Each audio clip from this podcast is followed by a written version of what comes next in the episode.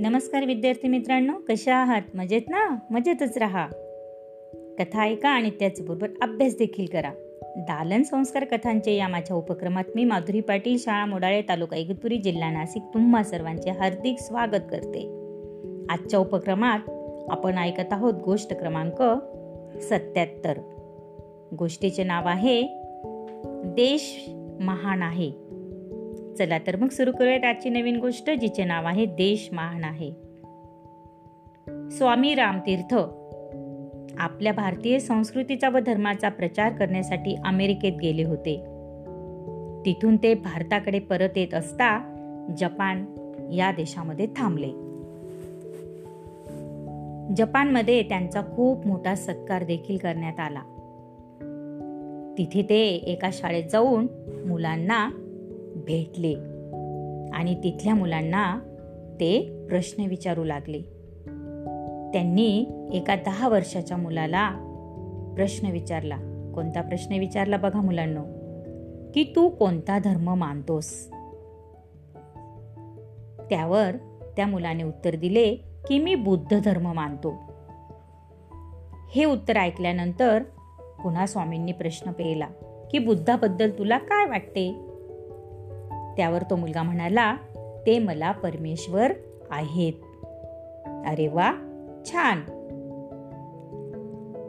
कन्फ्युसियसबद्दल तुला काय माहिती आहे का?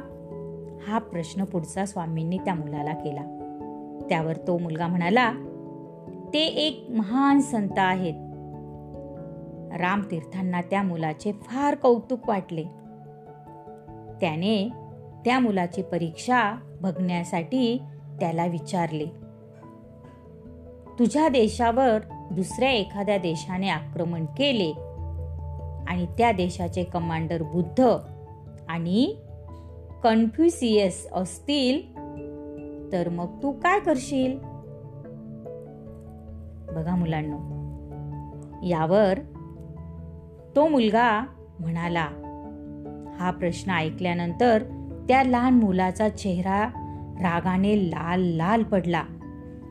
आणि तो द्वेषाने म्हणाला काय म्हणाला माहितीये?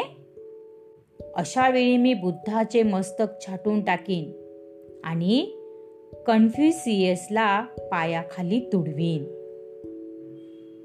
त्याचे हे बाणेदार उत्तर ऐकता स्वामींनी त्याला पोटाशी धरले आणि प्रेमाने त्याच्या पाठीवरून हात फिरवीत ते म्हणाले बाळा ज्या देशात तुझ्यासारखी आदर्श देशप्रेमी बालके असतील तो देश कधीही कुणाचा गुलाम होणार नाही.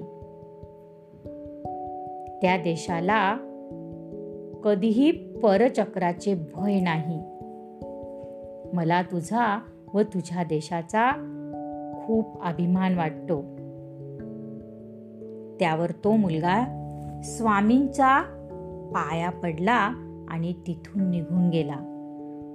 बघा मुलांनो स्वामींनी त्या मुलाचे उत्तर ऐकल्यानंतर काय केले? कौतुक केले आणि त्याचबरोबर त्यांनी काय सांगितले की तुझ्यासारखे आदर्श देशप्रेमी बालके असतील तर देश कुणीही कुणाचा कधीही कुणाचा गुलाम होणार नाही आणि देशाला परचक्राचे भय देखील राहणार नाही. तेव्हा तुम्ही सुद्धा स्वामींनी सांगितल्याप्रमाणे आदर्श देशप्रेमी बालक होणार की नाही? वाव होणार ना? अगदी बरोबर. तुम्हाला देशप्रेमी बालक व्हावंच लागेल. आपल्या देशाविषयी आपल्याला अभिमान वाटला पाहिजे. आणि त्यासाठी तसं आपल्याला कार्य देखील करावं लागेल. मग करणार की नाही? वाव चला तर मग आवडली की नाही आजची गोष्ट? उद्या पुन्हा भेटूया अशाच एका नवीन गोष्टीसोबत आपल्या लाडक्या उपक्रमात ज्याचे नाव आहे दालन संस्कार कथांचे. तोपर्यंत धन्यवाद.